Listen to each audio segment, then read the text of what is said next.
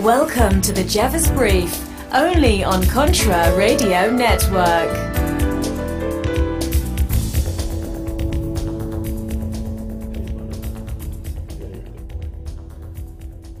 Hello again, intelligentsia. John Jeffers here at the Jeffers Brief.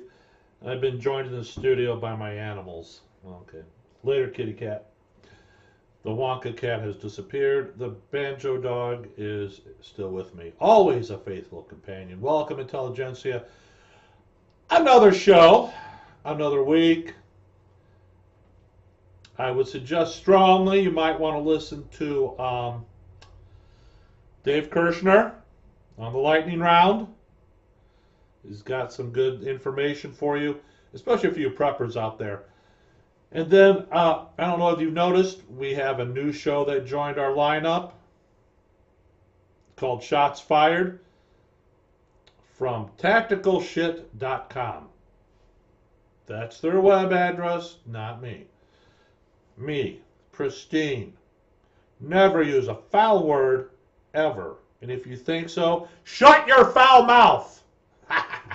In the meantime, you know, I don't know if you've been following the Rittenhouse trial here up there in Wisconsin. You know, the state's case is so weak, it's pathetic. And I guess yesterday, the state was so bad that the judge reprimanded the prosecutor, not from the jury, can't taint the jury, but nonetheless in open court. And basically, the prosecution's trying, in my opinion, to get a mistrial so they can get another bite at the apple, because their case is absolutely dismal. The defense is absolutely stellar. But with that said, proving self-defense is very difficult, especially when you have a loss of life. However, I'm getting to it. Hold on there. However, the judge can sit there and rule a mistrial with prejudice, which would mean that Rittenhouse cannot be tried again on all these trumped-up charges. All right. But the reason I bring up the Rittenhouse trial is last week, was it maybe? The guy who had his right bicep vaporized by a 5.56 round from Kyle Rittenhouse's AR-15. You know, there's pictures of the prosecution, and I just hold on when this guy is testifying. One of the prosecutors has his head bowed, his hand across his eyes, shaking his head. Oh, please, God, let him shut up. But regardless, this is what the guy who had his bicep vaporized, says. All right? And this is from the Washington Examiner.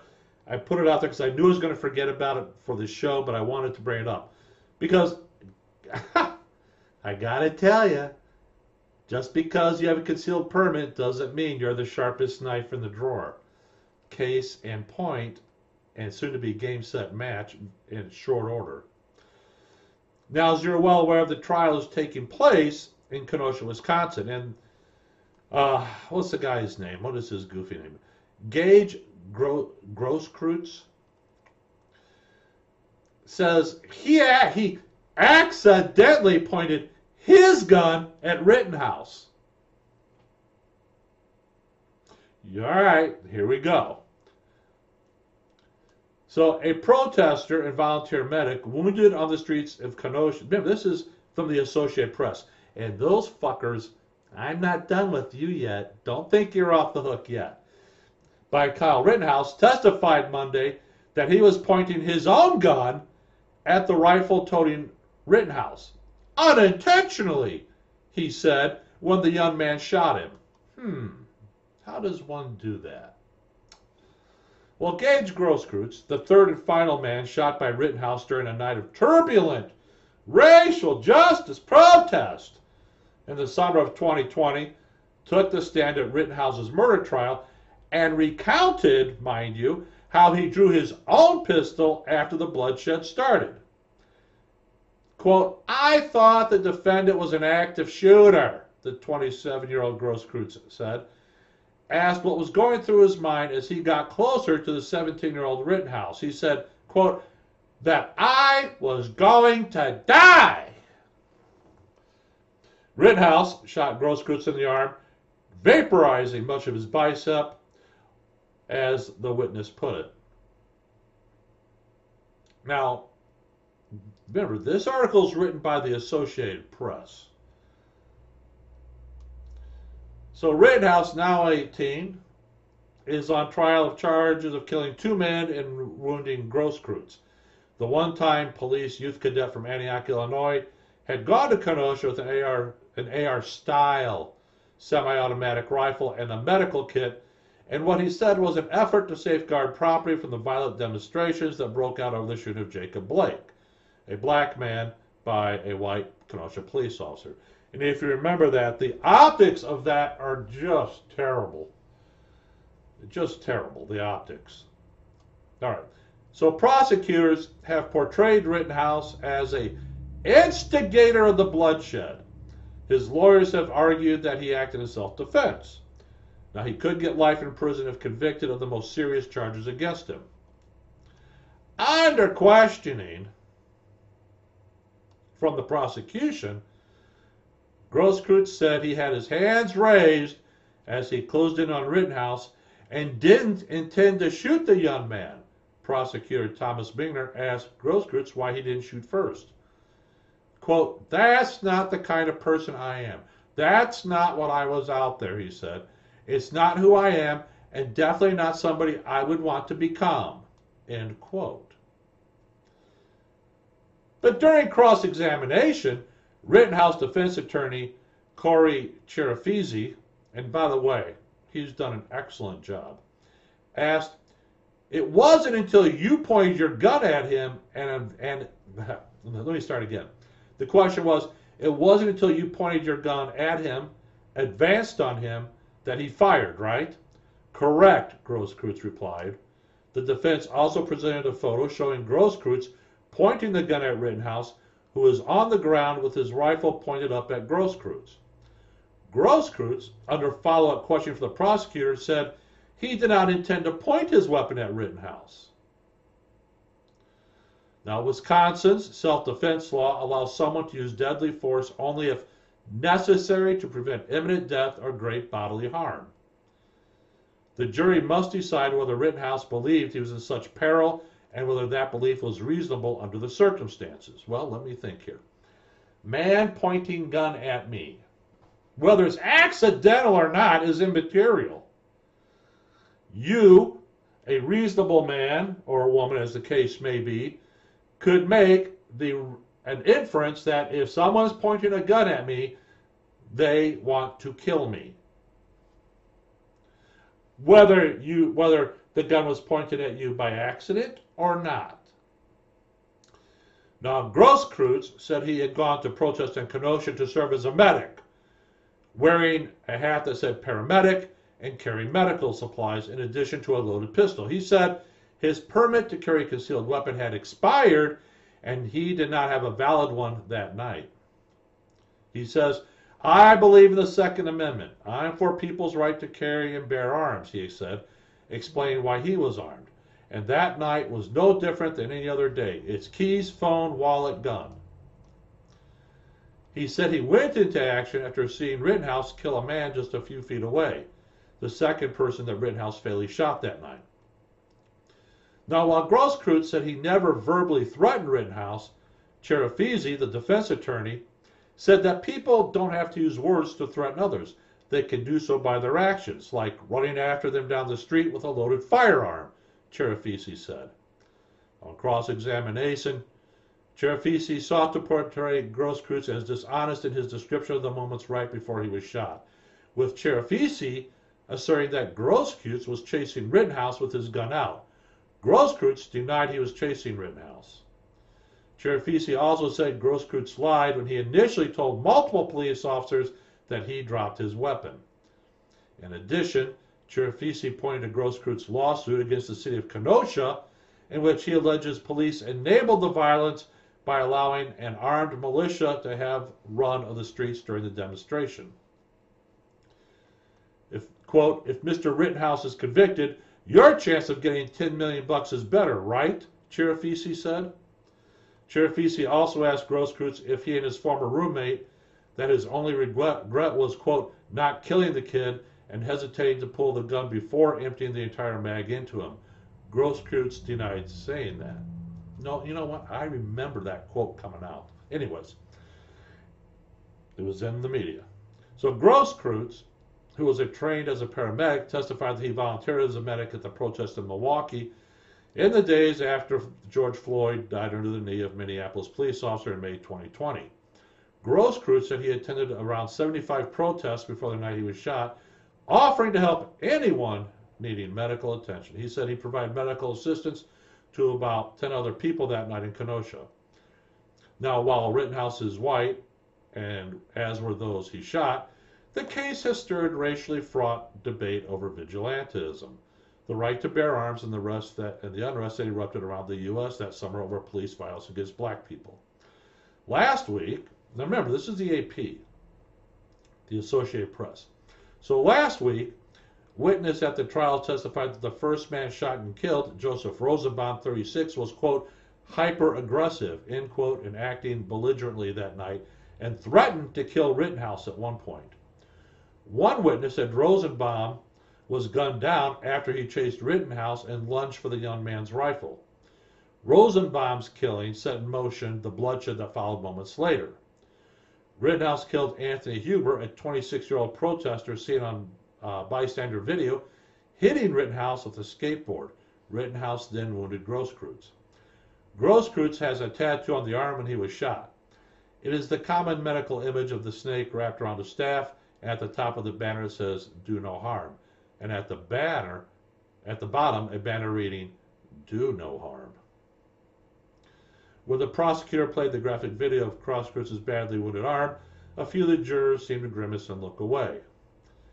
Now, Grosskreutz testified that he has difficulty lifting heavy objects with his right arm and has a loss of feeling extending from his bicep, or what's left of it, to his thumb.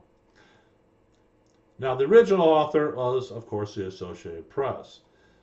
How does one accidentally point a gun at someone and then act surprised when they get shot? Why would you chase after a 17-year-old with an AR-15 with your pistol? Oh, I thought he was an active shooter. Yes, he was an active shooter because he was defending his own life. You see, not only was Rosenbaum apparently trying to grab the young man's weapon but threatened to kill him, but then you also have what's the other clown's name? Huber, is that right? Huber. Yes, Anthony Huber. He didn't just hit Rittenhouse with the skateboard. He hit him across the back of his skull and neck with the skateboard. Thus, the skateboard has become a weapon. And he hit him with the skateboard with the intent of doing great bodily harm and or death. Unfortunately for Mr. Huber, Mr. Rittenhouse said, hold on to that skateboard. I got something for you. Of course, I'm making that up. Well, what was said, of course, not what happened. However, so the lesson here is if you're going to chase a person with a AR-15 with your pistol and you point it at them, do not be surprised when you get shot in return. The only redeeming value about Grosskreutz is that he does believe in the Second Amendment. So anyway, so let's get to the Associated Press. Some time ago, last summer, the Associated Press put out because news organizations subscribe to the Associated Press newswire, so they get, whatever, news stories coming across their wire, their teletype, whatever, and they can choose which news stories to run with or not run with, whatever. The Associated Press put out a memo to all their subscribers basically saying that you cannot call them rioters, you have to call them peaceful protesters, and a whole bunch of other things, which would explain why, when you hear all these stories, like, for example, whenever they talk about the January 6th insurrection, it's always an insurrection. After that, they can refer to it as, well, a riot or a protest, whatever. That's right. Or they talk about the 2020 election. And, of course, they all lead off by saying, well, Donald Trump did not prove his allegations about election fraud. Well, of course not. Because the entire federal judiciary are cowards. They didn't want to take up the case. The fact is, the reason it's not proven is because the president never had the opportunity to present his case. Which, by the way, brings me to another point. My friends, if the election was as legitimate as could be, and you were part of the Democratic Party,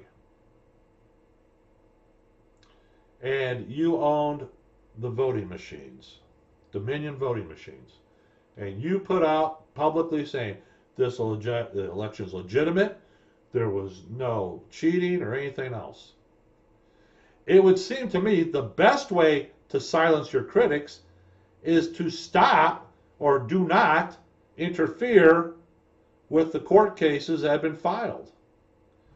If you're so convinced that the election was legitimate and there was no cheating, then let it play out in court. You've got nothing to fear, right? What have you got to fear if it was legitimate?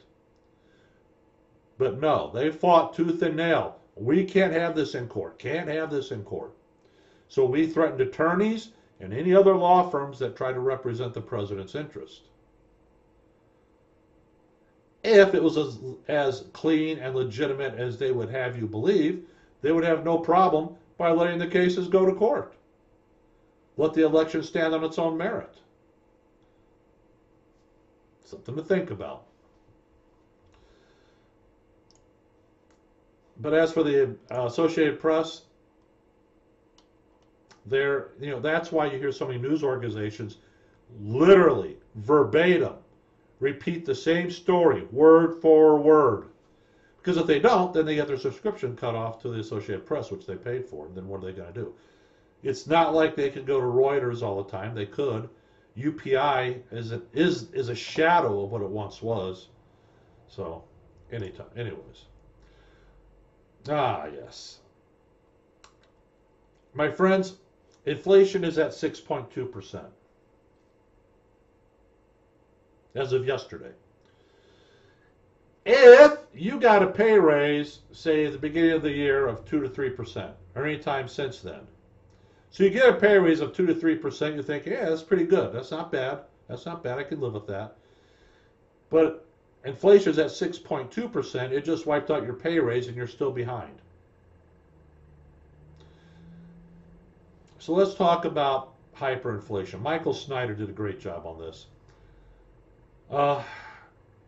And you need to know it. By the way, for those of you who have not, you remember a month and a half ago, I talked to you about the shortages that were occurring. We're starting to see them. And I told you then that you will start to see the shortages appearing about mid-November. It's now Veterans Day, November 11th, 2021. If you have not noticed, there are shortages going on. They're rationing already. If you have not done so, you need to get your stock now. It's going to be a long winter, and I don't believe they're going to get the supply chain straightened around anytime the next month or so. So if you have not and you do not, you have only yourself to blame. I warned you. I told you about this. I don't care where you are in the world. You're probably having the same issue. Well, it's true. Which, by the way, I want to Oh, yeah, here in the United States. I'm going to give you the top 5 states that have been listening, here to Contra Radio Network. In the United States, the top 5 states, Florida, and this is in descending order, Florida, Georgia, Wyoming. Wyoming, welcome to Contra Radio Network. New Mexico, welcome. Texas, which is usually in the first, in the top 2, is now in the top 5, number 5 there at the list. Ooh, should I? Yeah. Idaho, welcome to Contra Radio Network. California, you poor bastards, you'll never be free of the Democrats. Of course, Indiana, Ohio, Nebraska, welcome to Contra Radio Network. Pennsylvania, New York, North Dakota's back in the fold. Welcome back, North Dakota. Washington State, Michigan, Mississippi, North Carolina, Tennessee, Alabama, Wisconsin, Colorado, Kansas, Massachusetts, welcome. Kansas, welcome. Colorado, welcome to Contra Radio Network.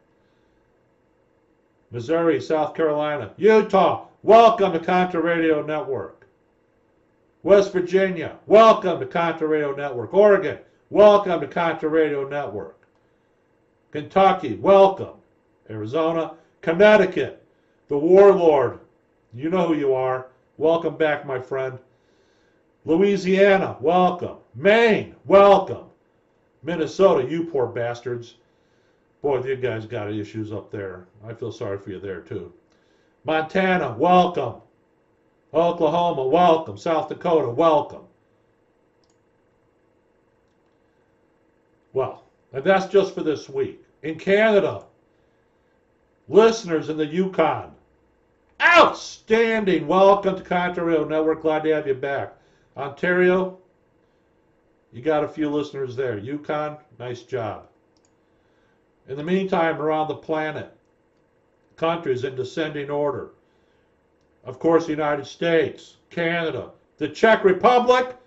Listeners of the Czech Republic, welcome to Contra Radio Network. Italy's back in. The Netherlands, nice job, guys. Denmark, Spain, welcome to Contra Radio Network. Argentina, welcome, Contra Radio Network. The UK, Mexico. Here's a new one, the Seychelles. Welcome to Contra Radio Network. Glad you're here. Glad you're listening. There. Now let's talk about hyperinflation. Our leaders, alleged leaders, the people in the government who believe that you work for them. Now they'll come home and tell you, well, yeah, we work for you. Then start acting like it. Have been creating, borrowing, and spending dollars at a pace that is far beyond anything we have ever seen before in U.S. history. And yet they would have us to believe that the terrible inflation they have created is just temporary. Now, they think that you are really stupid or really gullible or both, because anyone with a shred of common sense can see this is going to end badly. We've talked about this for years, and many others have been sounding the alarm for a very long time, but at this point, you don't have to be any sort of an expert to see what is happening. In fact, get this, my friends, Twitter co-founder Jack, I'm a homeless looking fuck, Dorsey, just posted a tweet on his official account warning that hyperinflation is coming. You know what, Jack? Screw you. You backed the Democrats. You gave them money. You gave them cover. Screw you. I hope you lose all your money, you son of a bitch. Twitter co-founder Jack Dorsey weighed in on escalating inflation in the U.S., saying that things are going to get considerably worse. Hyperinflation is going to change everything, Dorsey tweeted Friday night, and it's happening. I didn't think I would ever utter these words, but Jack Dorsey is right. Our leaders are systemically destroying the reserve currency of the planet, and nothing will ever be the same again after this. Needless to say, Dorsey's tweet caused quite an uproar, and he later clarified what he meant by stating It will happen in the U.S. soon. Now listen carefully. Now he's responding to user comments. Dorsey added Friday that he sees the inflation problem escalating around the globe. Quote, it will happen in the U.S. soon, and so the world, he tweeted. Now what would cause Dorsey to make statements like these? Well, some apologists for the establishment are suggesting that Dorsey has gone off the deep end, but the truth is that the cold, hard numbers do not lie. For example, the Federal Reserve has put out a chart, and it shows that the M2 has been rising at an exponential rate. The people that are criticizing this recklessness are not the ones that are crazy. The ones that are crazy are those that are doing this to the rest of us.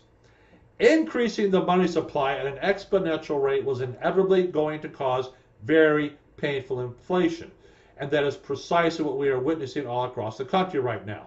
What they're talking about, my friends, they keep printing money. The more dollar bills you put out there, the less they're worth because there's so many of them. For example, like Bitcoin only has X amount of Bitcoins that they're going to put out. Too many of them, you know what that means? I'm not taking this call, they'll have to wait.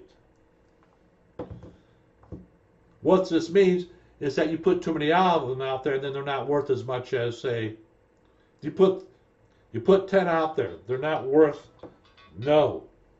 They're not worth 5. Okay, you see what I'm saying?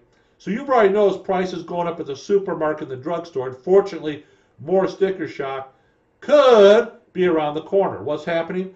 Companies that make consumer goods are announcing price increases left and right, faced with persistent higher costs, and they don't expect the situation to moderate anytime soon.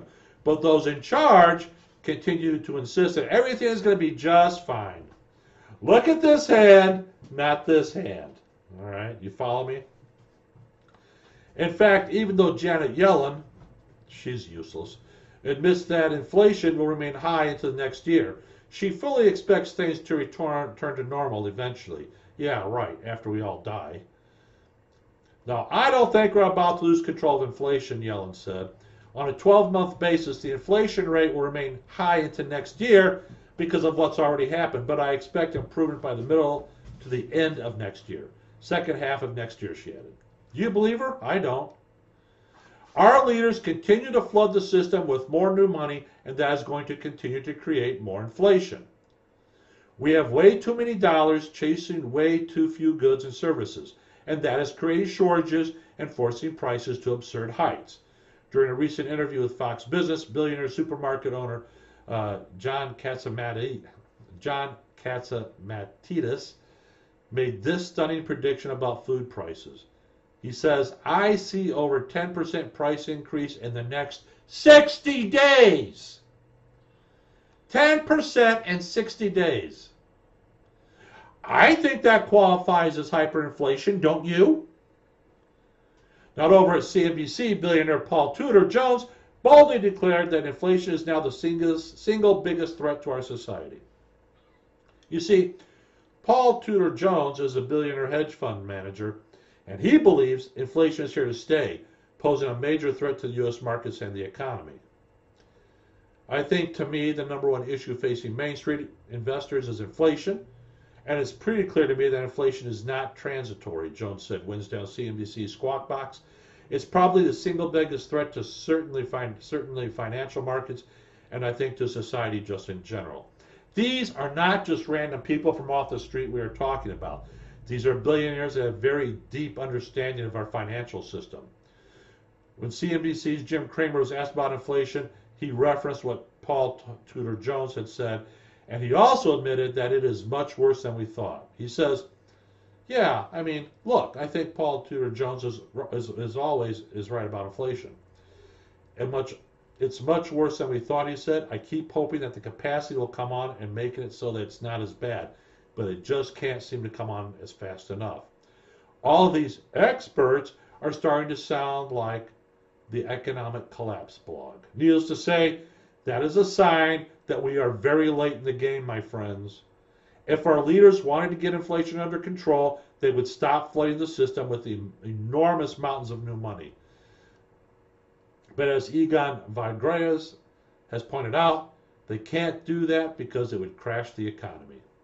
The central bankers can either squash the chronic inflation by tapering and at some time create a liquidity squeeze that will totally kill an economy and constantly of stimulus, or they can continue to print unlimited amounts of worthless fiat money, whether it is paper or digital dollars.